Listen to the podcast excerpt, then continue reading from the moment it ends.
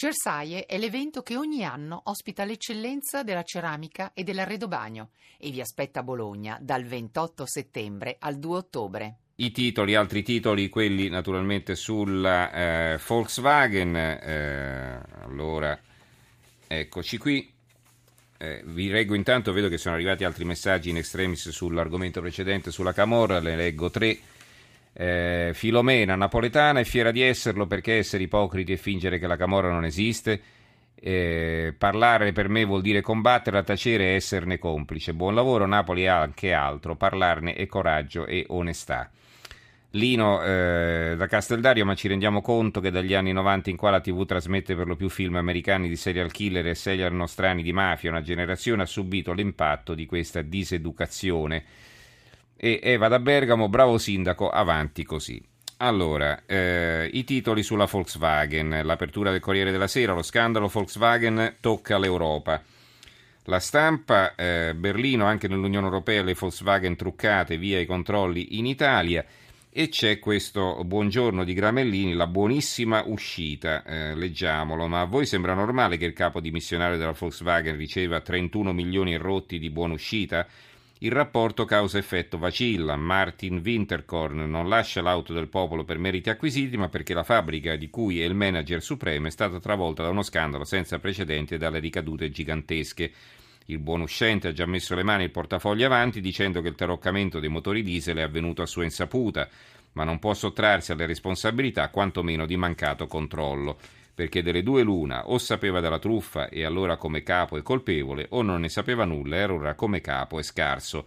In entrambi i casi i 31 milioni rappresentano un riconoscimento ingiustificato ed è stupefacente che proprio i tedeschi, così attenti alle ragioni del merito e così ossessivamente connessi al concetto di colpa, concedano a Winterkorn un compenso che sa di insulto al buon senso oltre che al buon gusto.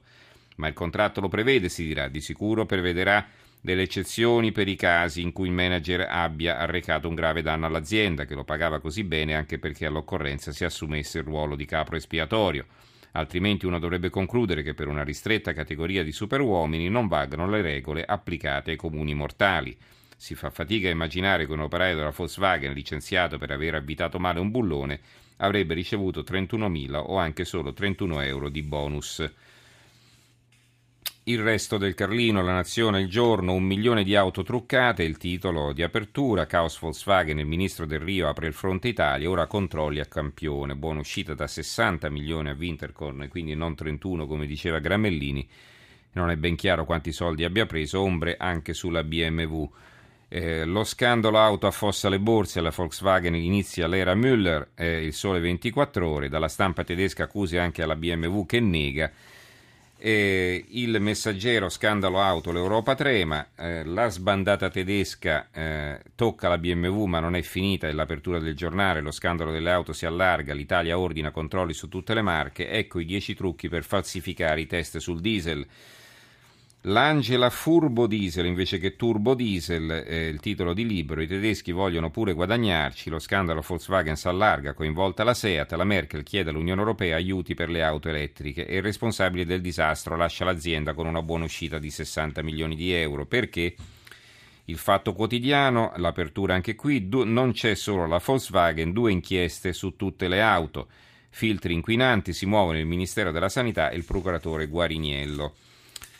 E allora, il Gazzettino di Venezia, per concludere sull'argomento, auto truccate anche in Europa, Volkswagen ammette controlli manipolati nell'area dell'Unione Europea, sospetti su BMW, il titolo crolla. E qui c'è l'editoriale di Romano Prodi, intitolato «Quando le imprese sono più potenti del governo». Leggo quello che compare in prima pagina, il caso Volkswagen ci obbliga a riflettere, non sono infatti sorpreso più di tanto nei confronti di gravi irregolarità commesse da un'azienda, anche se da un'azienda leader nel mercato mondiale. Questo perché conosco bene che la forza e la grandezza spingono quasi naturalmente un'impresa a ritenere che le regole siano sottoposte al proprio potere e non viceversa.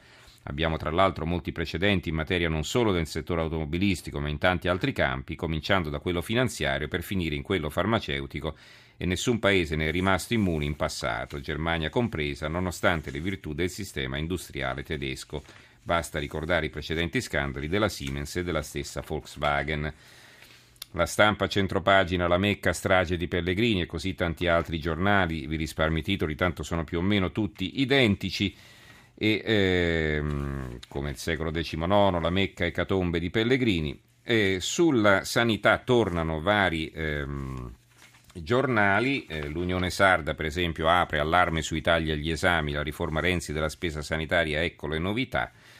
E Il Mattino, medici, ecco i veri sprechi nelle cure, c'è un articolo del farmacologo Silvio Garattini.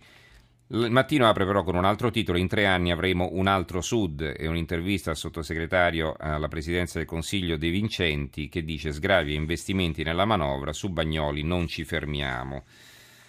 E la notizia dell'Unione Sarda, la provincia da abolire assume, pensate, la provincia di Cagliari, che dovrebbe essere appunto abolita come tutte le altre, assume 82 lavoratori interinali. Allora gli hanno chiesto: ma com'è che assumete lavoratori con contratto di 3 mesi per un costo complessivo di quasi 650.000 euro? Il direttore generale ha detto: le province sì, è vero che vanno verso la cancellazione, ma intanto le loro funzioni non sono state ancora ridotte. Arriva Mattarella in Sicilia, fra mafia, antimafia e Carusi in fuga, questo è il titolo della Sicilia. L'Unità, vi dicevo, casa dolce casa, il settore più colpito dalla crisi riparte dal nuovo ecobonus previsto nella legge di stabilità, questa è la loro apertura. E poi abbiamo una curiosità, anzi 2 curiosità sulla Nazione di Firenze. Trovata la tomba della Gioconda, nuovo test del DNA, Firenze l'esperto, sì, sono i suoi resti. Poi c'è da capire se era la Gioconda o il Giocondo, sapete bene che non è ben chiaro se fosse un uomo o una donna. E poi il Dalai Lama e l'erede, donna solo se bella, dice il Dalai Lama, però insomma, detto da sua santità il Dalai Lama, è abbastanza curioso, sogna una donna come successore purché sia carina. Il Tempo, cosa c'è in fondo a destra? Gli ex AN litigano per i soldi, gli ex di Forza Italia vanno con Renzi, Salvini rottama il CAV, la vedo Almirante, che pena, l'unica speranza è la Meloni.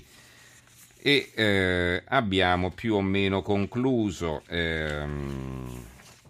Sì, vi leggo ancora un titolo del Fatto Quotidiano: Colosseo, il Bengodi e dei privati, affari da 15 milioni, niente arretrati ai custodi, regali ai soliti noti. E va bene, a questo punto ci fermiamo. Saluto e ringrazio in regia Gianni Grimaldi, il tecnico Fabio Cardinali, in redazione Giorgia Allegretti, Carmelo Lazzaro e Giovanni Sperandeo. Vi ricordo che le nostre puntate le potete riascoltare sul sito trapochinedicola.rai.it e che se volete scriverci l'indirizzo di posta elettronica è trapochinedicola@rai.it. Linea al giornale radio che sarà condotto da Monica Giunchiglia, e noi ci risentiamo domani sera. Buonanotte.